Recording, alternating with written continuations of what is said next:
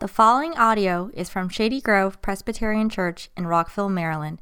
Our mission is to follow Jesus Christ and labor for his kingdom both in our area and around the world.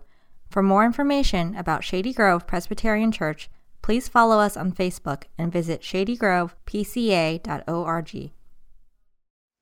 We're looking again at 1 John. We were in 1 John last night, and today we're going to look at the conclusion of the 1 John. And I'm actually just going to read verse 20 and 21. We're going to come back to 18 and 19, but this is the conclusion of the epistle, 1 John 5, verse 20 and 21. Um, and I would just encourage you, if you do have your Bible, um, turn to it because we're going to we're going to not going to stay in chapter 5 verse 20 we're going to go through the epistle a bit so we'll end with the conclusion but 1 john 5:20. And we know that the Son of God has come and has given us understanding, so that we may know him who is true. And we are in him who is true, in his Son, Jesus Christ. He is the true God and eternal life. Little children, keep yourselves from idols. Let me pray for us. Lord Jesus, you're the King of glory. We thank you that you came low and stooped down to save us and remembered us in our plight and came to visit us with salvation. We ask that you lift up our heads and our, our hearts and our souls. Fill us with wonder and praise. May we understand the gravity of this book. And may it compel us to follow you and to live lives of obedience and of love. We ask that you'd work here in our midst through me and pray that, Lord, your word would do its work in our hearts and sanctify us in the truth. We ask in Jesus' name. Amen. You've probably heard of this concept of six degrees of separation. And if you, you know, you go six degrees, you can, you know, you probably know somebody that's six steps from the president, and you know, you talk to so and so and so and so, and then, and I just remember, I shared this years ago that one of my professors in seminary was Professor Lig Duncan, and Lig Duncan is the chancellor of RTS Reformed Theological Seminary, um, and he talks about when he was in Scotland and he was working on his doctorate, and he was reading Irenaeus in his uh, book Against Heresies, which was written about 180 AD. And he's sitting there reading it. And at one point in this little epistle, Irenaeus says, he refers back to the elder and how the elder said that he was in the very presence in Smyrna in the same room where John had taught him. And so here you have John the Apostle, who is an eyewitness of Jesus, of his resurrection, of his birth, all that we're going to talk about here in 1 John. And here the Apostle John has written this. And then the elder is most likely Polycarp. And Polycarp is now training Irenaeus, and Irenaeus is now still being read. And this guy named Lig Duncan reads it over in Scotland, and now he teaches me, and I'm teaching you. And you're not too far removed from this very book six degrees of separation from Christ Himself. We know. There's a lot of we knows. The title is, is We Know, and, and the last three verses are all the we know, we know, we know. And you should read the whole book to find out all that we know because there's about 14 of them in the epistle. And there's a, all of these whole bunch of purpose clauses, or what we call hina clauses, it's the Greek word for in order that or so that. But every time you get to a that or a so that or an order, there's about 16 of those in 1 John. There's a lot of reasons why this book was written for the purpose, and it were certain things that you would know. And the conclusion is, is that we would know that the Son of God has come. Because it's refuting people who were saying he hasn't come. He has come and he's given us understanding so that, what is that? That's a hina clause, purpose statement, so that we might know him who is true. We are in him who is true. Who is this true about? We get three truths, this adjective true, three times. That's where we get aletheia, uh, the word for truth, and the adjective form of that. We're in him who is true, in his Son, Jesus Christ. And then you have one of the most powerful statements to who Jesus is in the whole Bible. He is the true God and eternal life. You have to say, well, who's the He? Well, the He is always the closest antecedent. So, what's the closest antecedent? You go back, and, you, and it, it, it just was talking about Jesus Christ. He. It's Him. And now He equates Him. He's the true God. And how, remember how the epistle began, if we remember last night. John is saying, I'm writing to you about the one who was with us. He, he was from the beginning, the word of life, and we proclaim to you the eternal life. He's not proclaiming to you eternal life, he's the eternal life. It's a person. The eternal life is Jesus, and it concludes with He's the true God and eternal life. This life has always been, we just confessed that in the Nicene Creed, who for us and for our salvation came down from heaven the one who is God of God, light of light, very God of very God, begotten, not made. All of that. He's true God, eternal life, and then he, then he just puts him right equal with the first commandment. Because the Jews were really big on into, into understanding that what, what's the first commandment, right? You shall have no idols. Don't, don't make any idols. Don't bow down to any idols. Don't make up any graven images. No idols. And he just says, keep yourself from God's substitutes keep yourself from anything other than Jesus. He's the true God. He's the real deal. He is the substance. He is the fullness of the Godhead. It all dwells in Him. And so, Jesus is God, is what he's going to argue. And so, what we're, we're seeing is that John is writing in the context similar to ours. John is writing about an Exodus. And the Exodus is not referring to the Exodus where the Israelites are delivered supernaturally from the Egyptians, but the Exodus that John's addressing is similar to the Exodus that's happened in America in this now pandemic, post pandemic, where people are saying, you know, sociologists and people that study the church, that the church has shrunk from church attendance in per person in America, it's shrunk by roughly a third. So a third of the people that were here before the pandemic are now gone. That's across America. And John is writing to something very similar. In 1 John 2:19, we're not told exactly what it is, but we're just told that there's been an exodus. And he just says, "They went out from us," 2:19. For they were not of us, for they have they had been of us, they would have continued with us. But they went out that it might become plain that they that they all are not of us. So if they were of us, they would have remained with us. So they're actually proving that they weren't really with us. And so he's, he's addressing this exodus. And this exodus that, that John is addressing is that is also because of false teaching. And the false teaching, he says in 1 John 4 2 and 1, and 1 to 3, he says, For many false prophets have gone out into the world and by this you know the Spirit of God. Every spirit that confesses that Jesus Christ has come in the flesh, in the Latin, incarnate, incarnate. He's come in the flesh is from God. And every spirit that does not confess Jesus is not from God. This is the spirit of the Antichrist, which you heard was coming and is now in the world already. So there was this false teaching that was spreading that he didn't really come in the flesh. Maybe it was a ghost, some type of phantom but that he wasn't fully human. And there were just as many heresies that the early church had to deal with that Jesus wasn't fully a man as there was as many heresies that he wasn't fully God. But that they had to deal with both. How could he be both God and man? Two natures, one person, forever.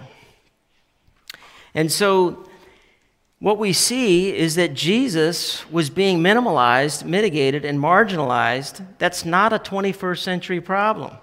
It was a very real first century problem, and due to sin, it's been a problem in every century. Is that Jesus tends to be minimalized and marginalized rather than maximized and exalted and crowned as king. And so John is writing this epistle to give assurance of salvation, and he's also dealing with false assurance of people that think they're saved, but they're not. And so he gives three tests in the book. There are three tests throughout this book, and he keeps repeating them. And some of them uh, are, are bound up in certain passages, all three together. But there's the doctrinal test, there's the love test, and there's the moral test. And so we're going to take the test this morning. And I thought, uh, usually I like to have three like O's or, you know, that it didn't really fit with orthodoxy, orthopraxy, and orthopodeo. I thought, eh, it just sounds, we're just going to go with doctrinal test, love test, and moral test. But if you really want to go for orthodoxy, orthopraxy, and orthopodeo, right walking, but we'll, we'll, we'll stop there. All right, so the three tests are really to, on this axiom of comforting the disturbed, those who are really burdened by sin. And they're wondering, they're truly Christians, but they don't think they're Christians because they're beaten up and wounded by sin. And there's some of you here this morning that you think, how can I be a Christian and have sinned the way that I have sinned and still be a Christian? And he's writing to give comfort to the disturbed. At the same time, he's also disturbing the comfortable.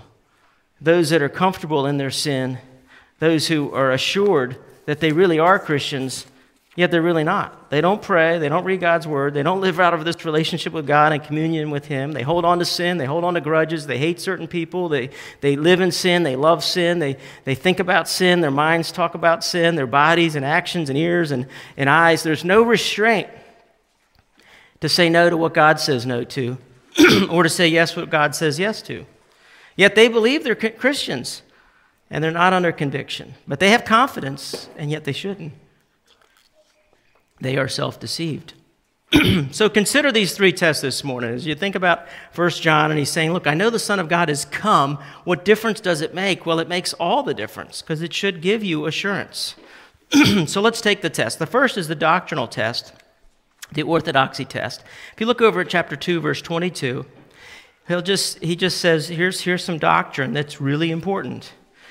222 Who is the liar but who, he who denies that Jesus is the Christ? This is the Antichrist. So he who denies that Jesus is the Messiah. That's what Christ means Messiah, anointed one.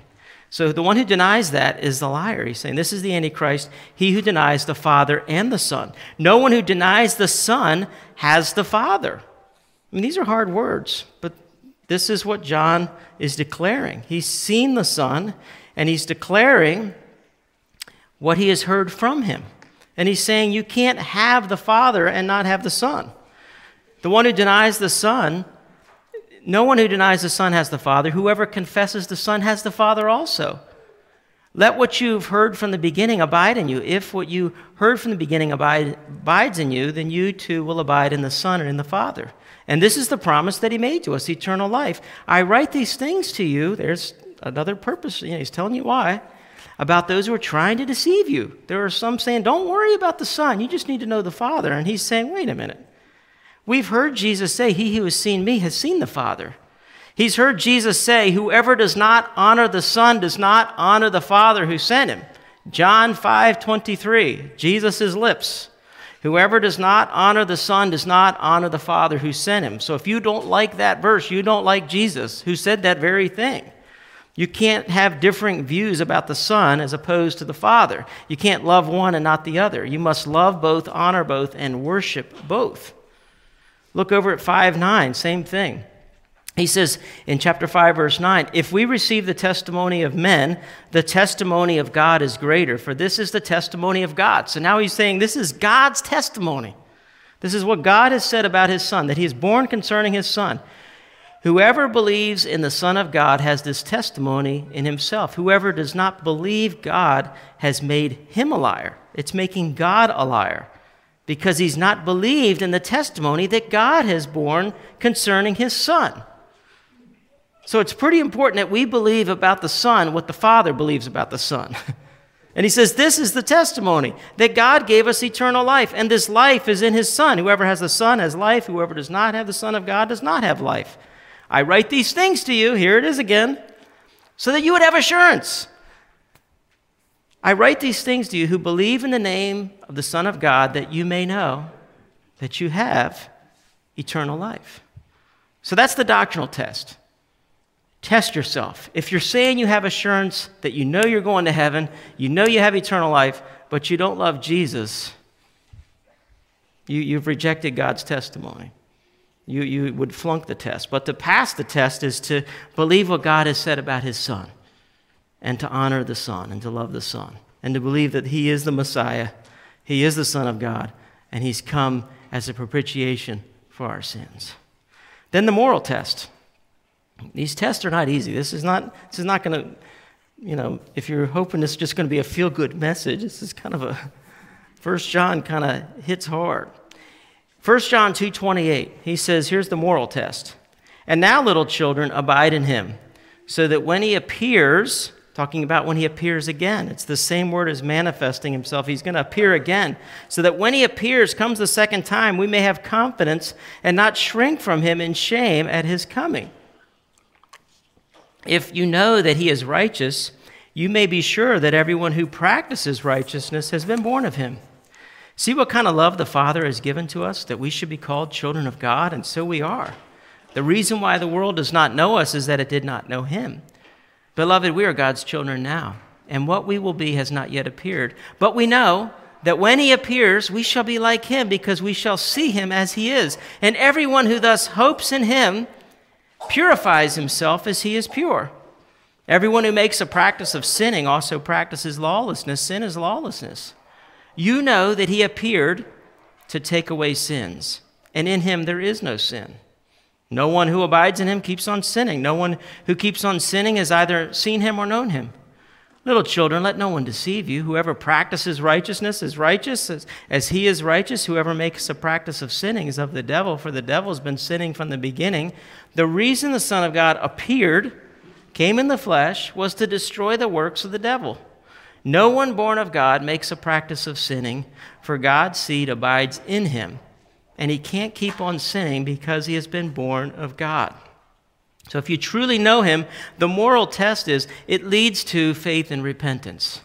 And repentance is, is a turning from self and following the flesh and all the fruits of the flesh and living in sin. There's a turning from that. Does it mean we're perfect? No. And he's going to address that in chapter 1. We'll come back to that. But doesn't mean you're perfect, and no Christian is, is perfect. We're not saying that. But if, there, if you just say, well, everybody's a sinner and we all sin all the time and that's all we do is sin and err is human and we just, and, we, and there's never a turning and a repenting and a following and an obeying, then we've, we, don't, we don't pass the moral test. Is that then we really don't know him.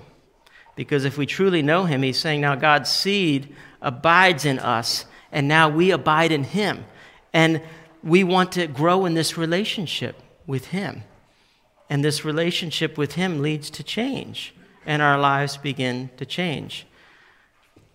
I was I remember reading years ago in Iain Murray's book, somebody referenced it recently to me, that when the revival came, and I think it was the Second Great Awakening, the, um, as, as people were getting converted, the animals stopped obeying because the animals only responded to cuss words. And so they were named cuss words, they were yelled with with cuss words, they were constantly cussed and kicked at. And as these people were getting converted, they changed the way that they treated the animals. And so the animals at first, they had to retrain the animals because the animals didn't know what to do, you know, because these people were changing and they, they didn't, they only responded to cuss words and they weren't cussing anymore because the people were repenting. Their lives were beginning to change. And so if the animals changed the way they changed the way they changed animals, that leads us to the next test, which is the love test. And in the love test, if you look at chapter 4, verse 7 to 12, it just says this. Beloved, let us love one another, for love is of God. And whoever loves has been born of God and knows God. Anyone who does not love does not know God because God is love. In this, the love of God was made manifest or revealed, appeared. It was made manifest among us that God sent his only Son into the world so that, another purpose statement, so that we might live through him. And this is love, not that we love God, but that he loved us and sent his Son to be the propitiation for our sins, the one who would pay for our sins on the cross and turn God's wrath and anger and hostility towards sin away from us. Beloved, if God so loved us, we also ought to love one another. No one has ever seen, no one has ever seen God. If we love one another, God abides in us, and his love is perfected in us. And then verse 19, we love because he first loved us. If anyone says, I love God, and hates his brother, he's a liar. For he does not love his brother whom he has seen, cannot love God whom he has not seen. And this commandment we have from him whoever loves God must also love his brother. And so, you know, we know that the key to a relationship, you know, if you say, what's the key to a relationship, you know, with with a spouse or with a parent and a child, we, you know, we talk about quality time, quantity time. You know, you got to spend time with them. It's all about fellowship, right? Relationship. And John is writing the book. He says at the very beginning of the book, that which we've seen and heard, we proclaim to you, so that, there's another purpose statement, so that you may have fellowship with us. And indeed, our fellowship is with the Father and with His Son, Jesus Christ. The whole book is written so that you would have fellowship with Christ and with the Father, but it also means fellowship with one another. And he's writing these things, he says, so that our joy may be complete.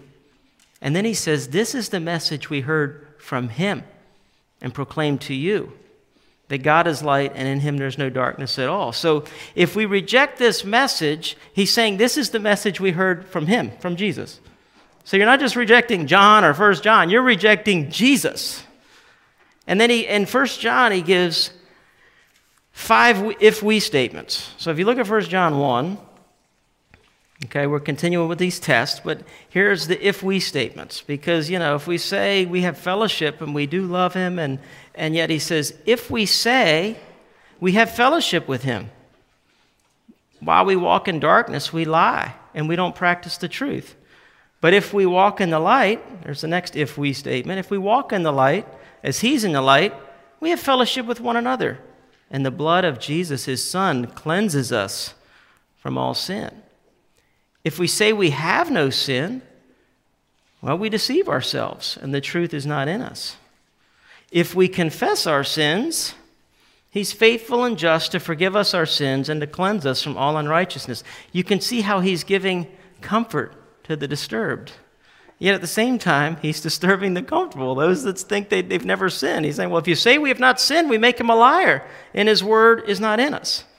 And so John is kicking away the foundation of false assurance. You have to admit you're a sinner. You have to admit you're in desperate need, that he's come to rescue. The whole point of, the, of Jesus coming is just not because you just need some more information. And if he would just come in the flesh and deliver some more information, then you'd be okay. It's no, he, he has come in the flesh because you have to be rescued. You have to be saved. You need a Savior. And Jesus has come to save us from our sins. And so he's kicking away the foundation of false assurance. You have to acknowledge that you're a sinner, but if you confess your sin, he will forgive you. And the blood of Jesus will cleanse you from sin. But now you have to walk in the light. And walking in the light, he's going to clarify what, what that is, because he's saying, if you say, well, if you just say, well, everybody's a liar, nobody's, nobody's lives change, you know, Jesus just, you know, came and just gave a blanket, died for everybody, and, and we don't really need to do anything with that. He's saying, no, you have to confess your sins, come into fellowship with Him through the shed blood of His Son on the cross to restore you to God, and now we begin to walk in the light. And then he tells you another purpose of writing the book. He says, I write these things to you, chapter 2, verse 1, in order that or so that you may not sin, chapter 2, verse 1. But if we do sin, and you will, we have an advocate with the Father, Jesus Christ the righteous. We have an advocate. Once again, he's giving comfort to the disturbed. He's a propitiation for our, our sins, and not for ours only, not just for Jews, but for the sins of the whole world, every tribe, tongue, nation, and people. And here John is giving comfort and assurance to true Christians. Those who don't think and they're wondering, is Christ enough? And John is saying, yes, Christ is enough. And then he proceeds back to those who think they're saved and are not, and they have a false assurance, and he tells them, And by this we know we've come to know him if we keep his commandments. Whoever says, I know him, chapter 2, verse 4, but doesn't keep his commandments is a liar, and the truth is not in him. Whoever keeps his word, in him truly the love of God is perfected. By this we may we know by this we may be sure that we are in him. Whoever says he abides in him ought to walk in the same way that he walked. And so what does these commandments look like? Well, he, he clarifies in verse 9, chapter 2. Whoever says he's in the light and hates his brother is still in darkness. Whoever loves his brother abides in the light and in him there's no cause for stumbling. But whoever hates his brother is in the darkness and walks in darkness does not know where he's going because the darkness has blinded his eyes. So let's just try to break this down real practical, practically. If you claim to be walking in the light, then we must love our brothers and sisters, both in the body and, and, and outside the body. We're to love our neighbors. So, practically, young people, and old people too, if you make fun of one of your classmates, you pick on somebody at work, you bully them, you join in on trashing them with others, you don't come to their defense. You don't rescue someone who's an image bearer of God. Instead, you enjoy laughing and mocking at, at God's image bearer. What would John say? He'd say you're walking in darkness and that you need to repent because you're not in the light. And if you don't repent, then you're not a Christian.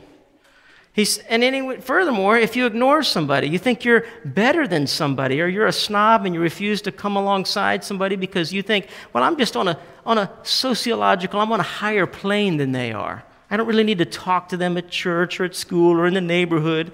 I'm rather, you know, this person really bugs me. They're persona non grata to me. They're dead to me. They don't exist, or I wish they didn't exist.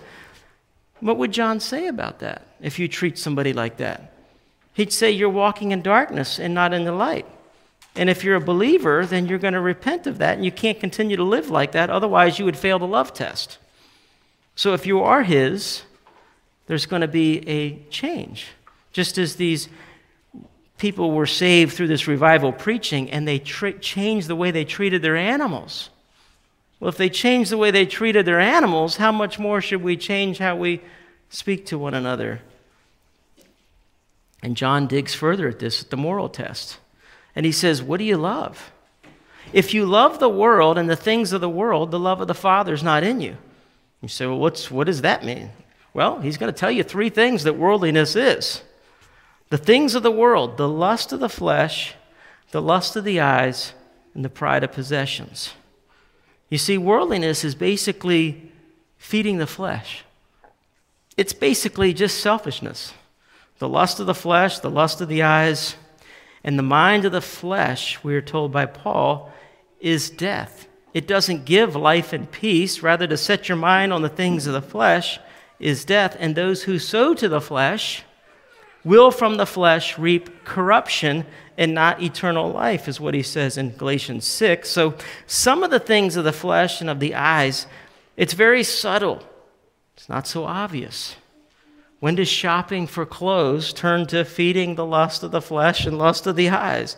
When does just time spent playing video games, when does it become a lust of the flesh and a lust of the eyes? When does just browsing Instagram and Facebook and TikTok videos, when does it cross over and become lust of the flesh and lust of the eyes?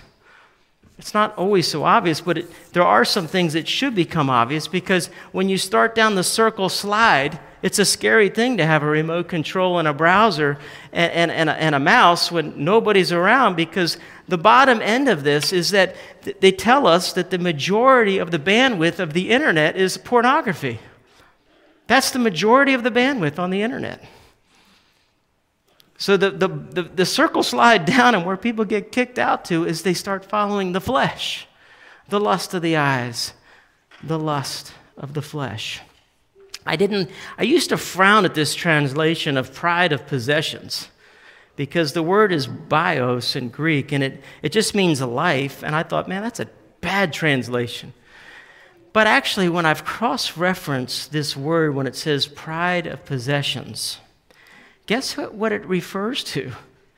So you, you, you start clicking on these references, and they all referred to livelihood so, for example, you remember the elder brother accuses the prodigal when he comes home and he says to his father, He has squandered your property, or another translation is devoured your livelihood.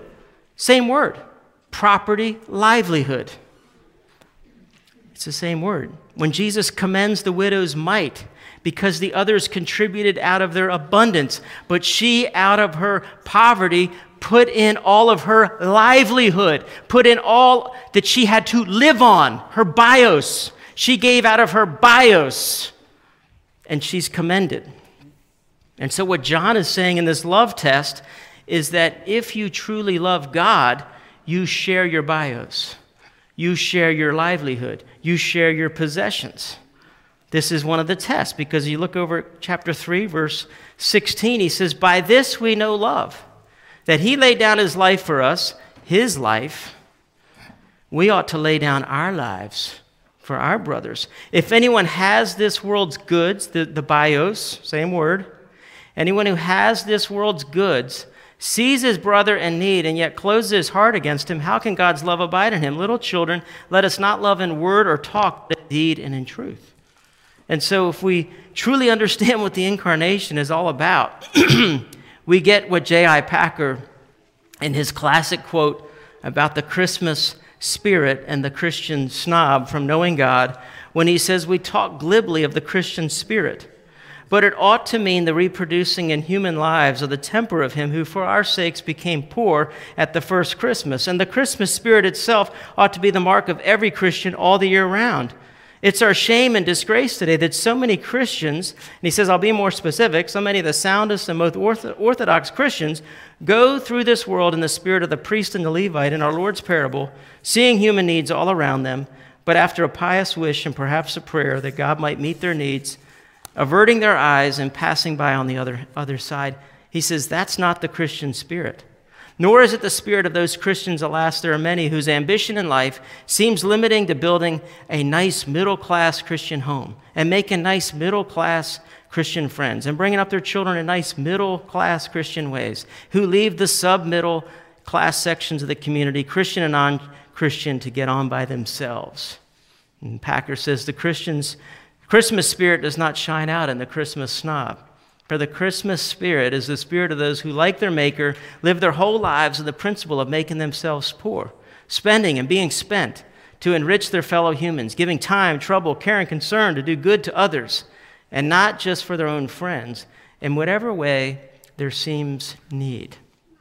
And that all leads us to the conclusion of the book. The last three we know statements. We know that everyone who's been born of God doesn't keep on sinning. But he who was born of God, and this is referring to Jesus being conceived by the Holy Spirit, born of the Virgin Mary, it's referring to Jesus, the one who's been born of God protects him. And the evil one can't touch him, does not touch him. We know that we're from God, and the whole world lies in the power of the evil one. and we know that the Son of God has come and has given us understanding so that we may know him who is true. And we're in him who is true, in his Son, Jesus Christ. He's the true God and eternal life. Little children, keep yourselves from idols. The book ends with an imperative, which is really pretty shocking because there's hardly not many imperatives in the whole book of, of John. Just read the first chapter and a half, try to find one because you won't. They don't start until midway through chapter two, and there's only a few of them. But it ends with an imperative. Keep yourself from God's substitutes, from all that's false and fake. This is real and true, and it's Jesus. And there are two kinds of people those who live for themselves, those who, who don't keep themselves from idols. They live for the God substitutes. And as a result, they keep on sinning and they're under the power of the evil one himself, the devil. But those who've come to know truly, to know Jesus Christ, they know the truth. They know the Son of God has come in the flesh. He's given them understanding and they're, they know him who's true and they're in him who is true. And He is the true God, and He's their eternal life. And they love Him. And they, they want to live for Him, they want to tell others about Him. They don't hold on to sin or grudges. They feel bad when they do those things and they repent. They don't live for lust, they don't live for hate. They found the real and true.